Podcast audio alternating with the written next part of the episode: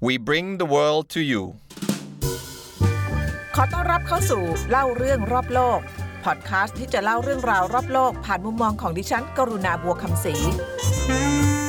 สวัสดีค่ะ ต้อนรับเข้าสู่เล่าเรื่องรอบโลกกับดิฉันกรุณาบัวคำศรีเป็นเวอร์ชันของพอดแคสต์ แล้วก็มาวันนี้ก็จะบ่นอีกทีนะคะว่า ไม่สบาย แต่ว่าโดนบังคับให้ทำเพราะว่าไม่อยากจะขาดคือถ้าเกิดไม่ตาย หรือว่าแทบจะตายเนี่ยก็ไม่อยากจะขาด เพราะว่าก็สัญญาไว้แล้วก็ต้องทำตามสัญญาพอดแคสต์ของเราก็มาทุกสัปดาห์นะคะวันนี้จะออกจากเรื่องการเมืองต่างประเทศนิดหนึ่งปกติเราก็จะมีอะไรนะ เมียนมาลุงทรัมป์ก็ไม่อยู่ให้กัดแล้ว ก็เลยเอาเรื่องนี้ดีกว่าเรื่องสภาพอากาศ มันก็เป็นเรื่องสำคัญแต่ว่า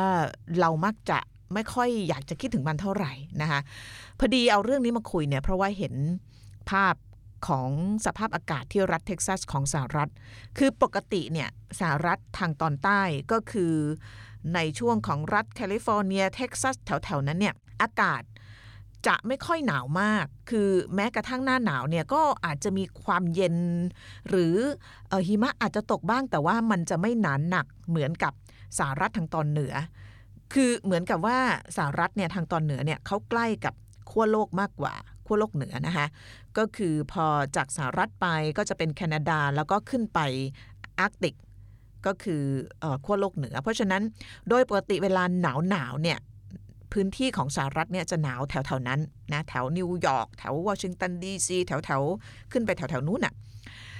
ไม่ค่อยจะมาหนาวทางใต้เท่าไหร่ก็คือแถวแคลิฟอร์เนียเท็กซัส อันนี้ก็เลยเป็นเหตุผลที่ทำให้เวลาคนไทยอพยพไปอยู่ที่สหรัฐเนี่ยส่วนใหญ่แต่ก่อนเนี่ยเขาชอบไปทางฝั่งนี้ คือฝั่งตะวันตก ฝั่งแคลิฟอร์เนีย เพราะว่าอากาศมันมันไม่โหดร้ายมาก ไม่ทารุณมากทำให้เราแบบว่ามีสายลมแสงแดด อย่างฟลอริดาอย่างไรเนี้ยคิดถึงแบบแถวแถวบ้าน แถวเมืองไทยได้นะ แถวแคลิฟอร์เนียก็จะมีคนไทยเยอะเหตุผลหนึ่งก็คือตรงนี้นะคะเพราะว่าอากาศมันเป็นมิตรกับคนแถบร้อนกับเรามากกว่านะคะทีนี้พอเห็นหิมะตกที่เท็กซัสเนี่ยโอ้โห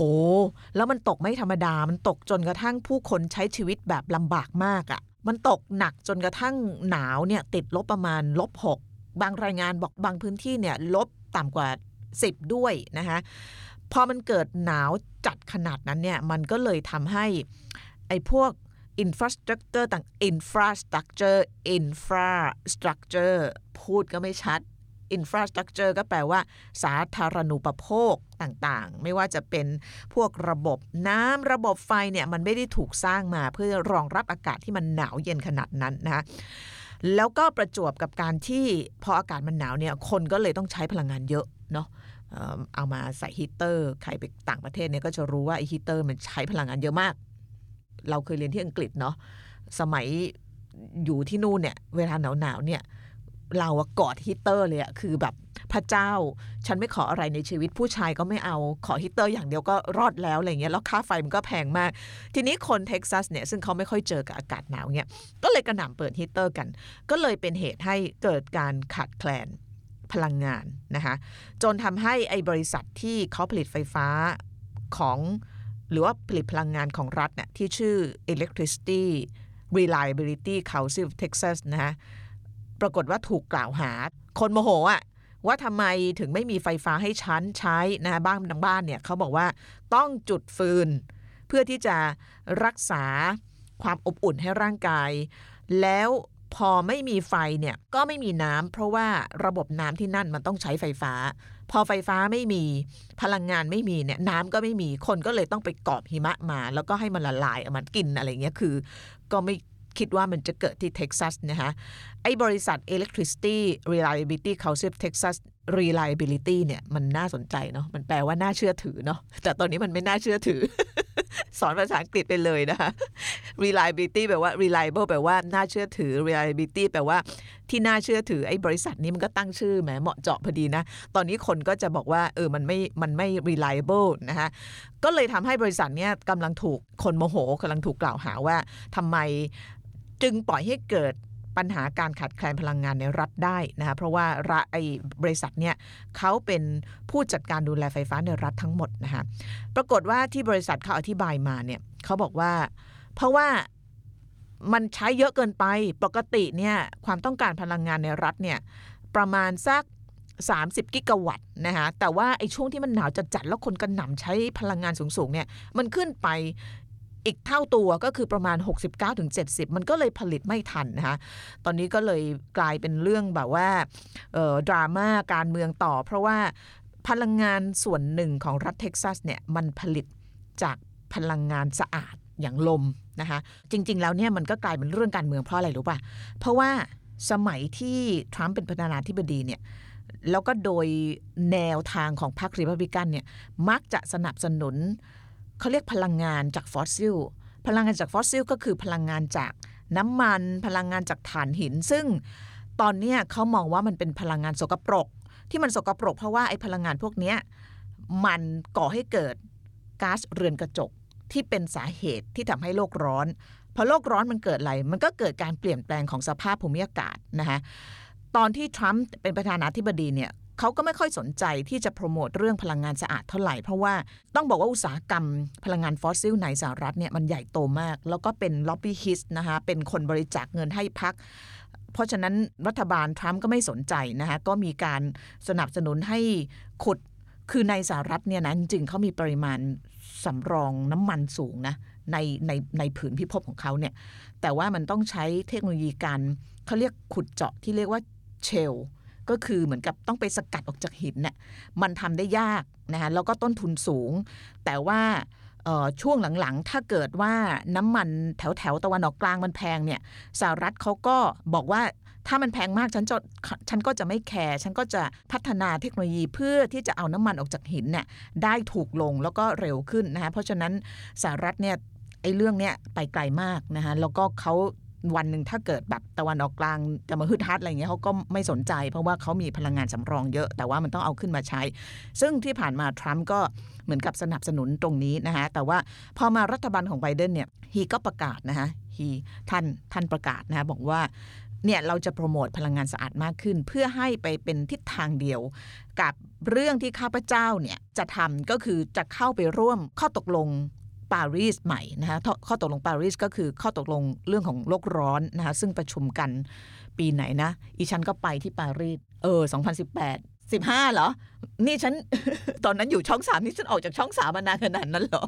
ขอบคุณมากลิตเติ้ลคนที่อยู่ข้างๆ คือลิตเติ้ลนะ ใครไม่รู้จักลิตเติ้ลก็ไปเปิดดูตัวต่อตัวใช่ไหมไอปี 2015 เนี่ยก็มีประชุมโลกร้อนนะคะคอป21ที่ฝรั่งเศส แล้วก็ตอนนั้นทั้งโลกเนี่ยก็เป็นครั้งแรกที่บรรลุข้อตกลงว่าเราจะลดก๊าซเรือนกระจกให้ได้นะคะจีนซึ่งเคยยึกยักยึกยัก เพราะว่าแบบถ้าลดก๊าซเรือนกระจกแปลว่าอะไรแปลว่าเราต้องลงทุนมากขึ้น ในเรื่องของการกลับมาใช้พลังงานสะอาด เพราะว่าไอ้พลังงานสกปรกอย่างฟอสซิลเนี่ยมันไม่ต้องลงทุนอะไรมากใช่ไหมมันไม่ต้องสร้าง facility หรือว่า infrastructure ใหม่ ๆ จีนก็ตกลงเข้าร่วมสหรัฐตอนนั้นรู้สึกจะเป็นโอบามานะคะยันก็เห็นโอบามา เห็นไกลๆนะตอนไปประชุม เห็นทุกคนเลยเห็นไกลๆหมด เขาก็ตกลงกันได้ แต่ว่าพอมาสมัยทรัมป์ปั๊บเนี่ยทรัมป์ถอนตัวจากข้อตกลงปารีสไบเดนก็จะเอาสหรัฐเนี่ยกลับเข้าไปใหม่ เพราะฉะนั้นเราจะเห็นว่าในช่วงของการหาเสียงรวมถึงตอนที่สาบานตนเข้ารับตำแหน่งเป็นท่านผู้นำเรียบร้อยแล้วเนี่ยไบเดนก็จะให้ความสำคัญกับเรื่องของการใช้พลังงานสะอาด ทีนี้กลับมาที่เท็กซัสเนี่ยที่บอกว่า ไอ้เรื่องพลังงานสะอาดมันกลายเป็น politics ก็คือตรงเนี้ยพอรัฐเท็กซัสไม่มีพลังงานใช้อย่างเพียงพอ เพราะว่ามันเกิดเกิดใช้ไปมากกว่าที่มันผลิตได้เนี่ยก็มีคนจากพรรคริพับลิกันออกมาบอกว่าเห็นไหมเห็นไหม เพราะว่าเธอใช้พลังงานสะอาด อย่างเช่น กังหันลมเนี่ยพอพายุมันมาพอหิมะมันตกเนี่ยไอ้กังหันก็หมุนไม่ได้นะแล้วมันก็เลยทำให้ผลิตพลังงานไม่ได้ แล้วก็ไปถ่ายภาพเอาภาพกังหันลมอันหนึ่งมา แล้วก็มี อะไรนะหิมะเกาะมีน้ำแข็งเกาะ แล้วก็มาบอกว่าเนี่ยถ้าเกิดเราไปพึ่งพาพลังงานสะอาดเนี่ยมันก็ไม่ reliable ไม่น่าเชื่อถืออะไรเงี้ยไม่ต้องใช้หรอกอะไรเงี้ยใช่ไหมซึ่งคนก็ชาวเน็ตก็ไปขุดคุ้ยก็ปรากฏว่าเรื่องนั้นเป็น fake news แปรแปร fake news เพราะว่าไอ้กังหันลมที่ว่าเนี่ยปรากฏว่ามันเป็นของเดนมาร์กนะคะก็กลายเป็นเรื่องการเมือง แต่ว่า ทั้งนี้ทั้งนั้นเนี่ยพอมันกลายเป็นเรื่องการเมืองคิดว่าดีเบต ในเรื่องของพลังงานสะอาดเนี่ยมันน่าจะเป็นเรื่องถกเถียงต่อจากนี้นะคะแต่ว่าเราจะไม่พูดถึงเรื่องของนโยบายพลังงานสะอาดหรือไม่สะอาดนะคะเพราะว่าที่จะพูดนี่คือเรื่องของเท็กซัสพอมันกลายเป็นดราม่าปั๊บเนี่ยนะคะมันก็มีดราม่าต่อ ๆ มา อย่างเช่น อีกดราม่าหนึ่งเนี่ยมาจากนายกเทศมนตรีของโคโลราโดขอบคุณมาก คือนายกเทศมนตรีเมืองนี้เนี่ยฮีก็แบบว่าทิมบอยเขาชื่อทิมบอยนะฮีก็แบบว่าคือคนน่ะนะ คือเวลามันไม่เคยเจอกับอากาศอย่างนึกออกมาว่า ถ้าเกิดหิมะมันตกที่กรุงเทพเนี่ย แล้วมันหนาวมากๆเนี่ยเราจะทำยังไงไอ้คนที่ไม่ไม่เคยเจอประสบการณ์อะไรแบบนั้นเนี่ย คนมันก็เดือดร้อนใช่ไหมทำอะไรไม่ถูกแล้วก็ต้องขอความช่วยเหลือจากรัฐน่ะเพราะว่ามันเกินกว่ากำลังแล้วก็ปัญญาที่ชาวบ้าน อย่างเราเราจะจัดการได้ใช่ไหมเขาก็ขอความช่วยเหลือจากรัฐ ปรากฏว่าอิตาทิมบอยเนี่ยออกมาโพสต์ข้อความบนโซเชียลมีเดียเขาบอกว่า ประชาชนเนี่ยไม่ควรจะรอความช่วยเหลือจากรัฐ แต่เพียงฝ่ายเดียวนะจ๊ะ ต้องพึ่งพาตัวเองได้ แล้วก็มีประโยคหนึ่งที่ทำให้คนของขึ้น แล้วก็ทวนลงก็คือ มีแต่ผู้เข้มแข็งเท่านั้นที่จะอยู่รอด ส่วนผู้ที่อ่อนแอก็ต้องพ่ายแพ้ไป เออ คนโมโหมากเลยพูดอย่างนี้ได้ยังไง เพราะว่ามันไม่ใช่เรื่องของความเข้มแข็งหรือว่าความอ่อนแอ มันเป็นเรื่องของรัฐต้องรับผิดชอบในการที่จะทำให้ชีวิตของประชาชน ที่อยู่ในภัยพิบัติเนี่ยเขาสามารถจะอยู่ได้แล้วก็ก้าวข้ามผ่านความทุกข์หรือว่าปัญหาตรงนี้ไปได้นะแล้วก็ทวนลงแกเยอะมาก แกก็ลาลาออกเลยนะ นายกเทศมนตรีก็ลาออก อันนี้ก็เป็นเขาเรียกว่า ปรากฏการณ์ทางธรรมชาติที่เกิดขึ้น แล้วก็มีดราม่าตามมา แต่ที่เราอยากจะอธิบายวันนี้ ไม่ใช่เรื่องการเมืองเรื่องดราม่านะคะแต่ว่าเป็นเรื่องของมันเกิดขึ้นจากอะไรนะแล้วมันจะเกิดขึ้นแบบนี้อีกหรือเปล่า เราจะมีโอกาสได้เห็นหิมะเห็นพายุในส่วนอื่นๆของโลกที่ไม่เคยเห็นหรือเปล่าคำตอบก็คือว่า ถ้าเกิดเรายังใช้พลังงานสกปรกอยู่ ในอัตราที่เราใช้อยู่เนี่ยโอกาสเกิดมี เพราะว่ามันเกิดจากตรงนี้ค่ะ สิ่งที่มันเกิดขึ้นเนี่ยแล้วก็ที่เท็กซัสเขาบอกว่าเป็นความหนาวในรอบร้อยปีเนี่ยมันเกิดขึ้นจากปรากฏการณ์ที่เรียกว่า polar vortex อธิบายตรงนี้นิดหนึ่ง อันนี้ก็รวบรวมข้อมูลมาจากพวกเว็บไซต์ของ ที่ทำเรื่องโลกร้อนรวมถึงของ Greenpeace นะคะของพี่ชายเราเอง เพราะพี่ชายเราอะเป็นผอ Greenpeace ไม่อยากจะโมเขาพยายามยัดเยียดเรื่องโลกร้อนให้เราอ่าน แต่ว่าเราก็อ่านบ้างไม่อ่านบ้าง แต่ว่านี่ก็เพิ่งกลับมาอ่านที่เขายัดเยียดให้นะคะ polar vortex คืออะไร เขาบอกว่าไอ้ polar vortex เนี่ยหลับตานึกถึงภาพง่ายๆเลยเนี่ย มันเหมือนเครื่องปรับอากาศของโลก เครื่องปรับอากาศหมายถึงว่ามันเป็นตัวที่เป็นมาชีน เป็นนกลไกที่ทำให้สมดุลของอากาศของโลกเนี่ยมันเป็นปกติ ไม่หนาวสุดขั้วไม่ร้อนสุดขั้วไม่เกิดหิมะตกในที่ที่ไม่ควรจะตกอะไรอย่างเงี้ยนะคะทีนี้เดี๋ยวอธิบายนิดหนึ่งว่ามันคืออะไร มันคือลมมวลขั้วโลกนะคะ บนขั้วโลกเนี่ยเขาบอกว่ามันจะมีลมหมุนหมุนหมุนหมุนอยู่บนขั้วโลกนะคะขั้วโลกเหนือเนี่ยมันจะมีเขาเรียกเป็น บริเวณที่หนาวที่สุดนะคะมีน้ำแข็งปกคลุมตลอดทั้งปี แล้วก็จะมีปรากฏการณ์ที่เรียกว่า ลมบนขั้วโลกนะคะ เป็นกระแสลมที่มีความรุนแรง แล้วก็มันจะหมุนทวนเข็มนาฬิกา วนรอบเหนือ ทวีปอาร์กติก ราว 50 กิโลเมตรนะคะมันจะหมุนหมุนหมุนหมุนหมุนหมุนหมุนหมุนเนี่ยบทบาทของมันก็คือ เก็บรักษาลมเย็นไว้ที่อาร์กติก ไม่ให้มันออกไปไหน ไม่ให้ความร้อนเข้ามา คือมันจะหมุนเป็นเอ่อเขาเรียกความเร็วหรือ speed ที่จะไม่ทำให้ความร้อนจากภูมิภาคอื่น ซึ่งมันร้อนกว่าเนี่ยมันเข้ามาได้ หรือไม่ให้ความเย็นจากอาร์กติกเนี่ยมันหลุดออกไปจากข้างนอก มันเหมือนเป็นแบบว่าเป็นเกาะกำบัง แต่ว่ามันก็หมุนหมุนหมุนหมุนหมุนแบบนี้นะหมุนมาชั่วนาตาปีแล้วล่ะ ไม่ใช่กระแสพายุนะคะอย่างที่อธิบายมันเหมือน border หรือว่าอาณาเขตกั้น ระหว่างอากาศเยือกแข็งของอาร์กติก แล้วก็อากาศอุ่นที่นอกอาร์กติกนะคะแล้วถ้าเกิดมนุษย์ไม่ไปทำอะไรมันเนี่ยมันก็คงจะหมุนหมุนมุนอยู่งนั้นแหละแล้วมันอาจจะเกิดการเปลี่ยนแปลงเนื่องจากปัจจัยของอะไรต่าง มันก็มีนะคะเพราะว่าโลกเรามันก็มีพัฒนาการมาจากยุคน้ำแข็งยุคอะไร บางทีมันก็ไม่ใช่เกิดจากกิจกรรมของมนุษย์เพียงอย่างเดียวบางทีมันก็เกิดจากดาวหางชนโลกหรืออะไรพวกนี้นะนักวิทยาศาสตร์เขาบอกว่าไอ้ polar vortex หรือลมวนขั้วโลกเนี่ยมันเกิดอาการแปรปรวนเนี่ยส่วนหนึ่งเนี่ยพิสูจน์ได้แล้วว่ามันมาจากกิจกรรมของมนุษย์นะคะคือปกติของ polar vortex เนี่ยมันก็จะเป็นอย่างเนี้ยอย่างที่บอกเนี่ยมันจะรักษาไม่ให้ความร้อนจาก นอกอาร์กติกเข้ามา หรือความเย็นจากในอาร์กติกออกไป แต่ว่าถ้าเกิดมีอะไรที่ทำให้สมดุลของระบบกระแสลมนี้เปลี่ยนแปลง ไม่ว่าจะเป็นความเร็วสปีดของมัน หรือว่าความแข็งแกร่งของมันนะมันก็มีเขาเรียกมี strength อยู่เนี่ยหรือว่าการเปลี่ยนทิศทางลมเนี่ยมันก็จะไม่เป็นไร แต่ถ้ามีปัจจัยที่ทำให้เป็นอย่างนั้นเนี่ยมันจะเกิดปรากฏการณ์นี้ขึ้น คือกระแสลมมันจะแตกเป็นสาย เหมือนแบบเวลาเรามีน้ำแข็งแล้วเราเอาค้อนไปทุบอะ่ะมันก็จะกระจายฟุบออกมา แล้วก็จะกลายเป็นน้ำคล้าย ๆ แบบนั้นนะคะ ซึ่งถ้าเกิดมันเกิดลักษณะนี้ขึ้นเนี่ยพอมันแตกเป็นสายเนี่ยแปลว่าไอ้กำแพงมันเริ่มละลาย ความร้อนนอกอาร์กติกมันก็จะเข้าไป ความเย็นจากอาร์กติกมันก็จะลงมานะคะสิ่งที่เกิดขึ้นก็คือว่า ภูมิอากาศหรือสภาพอากาศหรืออุณหภูมิของอาร์กติกมันจะสูงขึ้น ที่มันเกิดขึ้นตอนนี้ก็คือ น้ำแข็งในอาร์กติกเนี่ยมันละลายเร็วในระดับที่ไม่เคยปรากฏมาก่อน คนที่เคยไปอาร์กติกเนี่ยเขาก็จะเก็บข้อมูลเก็บสถิติไว้ มันน่าตกใจมาก น่าใจหายมาก เพราะว่าพื้นที่ที่ไม่เคยปกคลุม ด้วยน้ำแข็งเนี่ยมันละลายไปเร็วมากนะคะใครที่ชอบดูสารคดีก็จะรู้ แล้วเราก็คงไม่รู้สึกรู้สาเท่าไหร่เพราะว่าก็ไม่ค่อยมีคนไปอยู่อาร์กติกเนาะยกเว้นพวกอิกลูใช่ไหมแต่ว่า มันไม่อย่างนั้นสิมันมากระทบกับเราด้วย เพราะว่าไอ้ความเย็นที่มันออกจากอาร์กติกเนื่องจากไอ้ไอ้ polar vortex เนี่ยมันถูกมันถูกแบบทำให้อ่อนกำลังเนี่ยตอนนี้ลมหนาวก็ลงมา แล้วส่วนหนึ่งที่เท็กซัสหนาวจัดในรอบร้อยปีเนี่ยก็เพราะอันนี้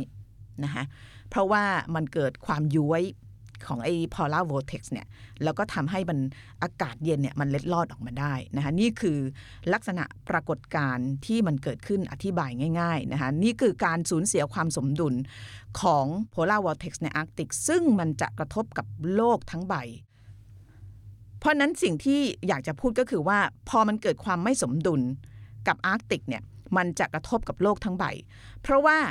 ที่เขาอธิบายคือง่าย ๆ ก็คืออาร์กติกที่มันเป็นน้ำแข็งหมดเลยเนี่ยนะมันเหมือนเครื่องปรับอากาศของโลก มันคอยรักษาความเย็น แล้วก็สมดุลของสภาพภูมิอากาศของทั้งโลกไว้นะคะ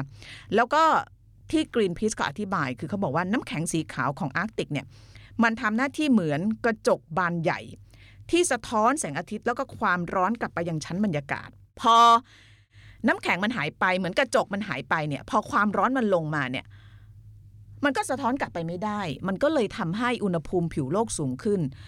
สิ่งที่มันเกิดขึ้นก็คือน้ำทะเลเนี่ยจะสูงขึ้นด้วย เพราะว่าน้ำแข็งละลายใช่ไหมมันก็ลงทะเล แล้วก็ปรากฏการณ์ที่มันเกิดขึ้นคือมันเป็นเป็นเป็นห่วงเป็นห่วงแบบหมุนไปหมุนมาเนี่ยพออาร์กติกมันละลาย แทนที่จะสะท้อนแสงแสงอาทิตย์กลับไปเนี่ยก็ยิ่งถูดดุกซับไว้ด้วยสีเข้มของมหาสมุทร คือหลักการง่าย ๆ คือพอมหาสมุทรมันร้อนสีเข้มเนี่ยเหมือนเราใส่เสื้อสีดำเนี่ยมันก็ดูดความร้อนไว้มากขึ้น อันนี้คือลักษณะปรากฏการณ์ที่เกิดขึ้นเนื่องจากความแปรปรวนของไอ้แผ่นน้ำแข็งในอาร์กติก ที่มันทำให้เอโพลาร์วอร์เท็กซ์ย้วย แล้วก็ทำให้ อุณหภูมิของน้ำทะเลสูงขึ้น แล้วก็ระดับน้ำทะเลสูงขึ้นนะคะสักวันหนึ่งเนี่ยกรุงเทพก็จะเจอ เพราะว่าเราเป็นหนึ่งในเมืองนะคะหนึ่งในสิบของเมืองที่มีแนวโน้มจะจมน้ำเร็วที่สุดในโลก เราเคยไปทำเรื่องนี้ที่จาการ์ตาคล้ายๆกันเลย นี่คือปรากฏการณ์ polar vortex ที่เราเห็นผลเกิดขึ้นที่เท็กซัสในขณะนี้ แล้วก็เขาบอกว่ามันก็ไม่ใช่ครั้งแรกที่เกิดนะคะ ไอ้ polar vortex ความเย็นที่เกิดจากไอ้ polar vortex เนี่ยมันเคยเกิดขึ้นมาแล้ว2อสปีก่อนก็มีข่าวเนาะในสหรัฐเหมือนกันโอ้โหแล้วก็ในขณะที่ทางฝั่งสหรัฐ แคนาดาเจอกับอากาศหนาวจัดอย่างไม่เคยเจอมาก่อนเนี่ยฝั่งออสเตรเลียไฟไหม้ป่าจ้านะอันนี้เกี่ยวพันกันหมดเลยนะคะเกี่ยวพันกันหมดนี่คือปรากฏการณ์ที่เกิดขึ้น อันเนื่องมาจากการเปลี่ยนแปลงของสภาพภูมิอากาศนะคะทีนี้ ถามว่าถ้าเราไม่ทำอะไรอะไรมันจะเกิดขึ้นกำปั้นทุบดินเลยก็คือว่าอะไรก็เกิดขึ้นได้ ประเภทแบบใครเคยบอกว่าจะไม่เคยเห็นหิมะที่นู่นที่นี่บางทีมันก็มานะคะ อย่างเท็กซัสเนี่ยเขาไม่เคยเห็นหิมะอย่างเยอะๆอย่างนี้มาก่อนก็มานะคะเพราะว่าอย่างที่อธิบายไปเนี่ยปกติมันรัฐทางตอนใต้เนี่ยมันจะไม่ค่อยมีแบบนี้นะคะ ก็ภาวนาให้คนที่นั่นรอดปลอดภัยจากภาวะนี้ไป แต่ว่าระยะยาวที่เราต้องทำเนี่ยมันก็คือต้อง ต้องเยียวยาโลกอะพูดแบบนางงามมากเลยแต่ไม่มีทางอื่นนะลิตเติ้ลต้องเยียวยาโลกเพราะว่าโลกมันไม่ไหวเนี่ยเราใช้มันแบบว่าเกินกำลังมากนะคะแล้วก็ไอ้ปรากฏการณ์น้ำแข็งในอาร์กติกละลายเนี่ย อันนี้เราอยากไปทำมากเลย เคยวางแผนไว้แล้วอะแต่ว่าไม่ได้ไปเพราะว่าไอ้เนี่ยโควิดของเราเนี่ยเนาะเศร้ามากเนาะก็แค่อธิบายปรากฏการณ์ที่เกิดขึ้น ที่เราเห็นตามข่าวนะในรัฐเท็กซัสอย่างที่บอก แล้วก็ตอนนี้เนี่ยถ้าเกิดจะไปดูอัปเดตนิดหนึ่งนะคะตอนนี้เขาก็บอกว่า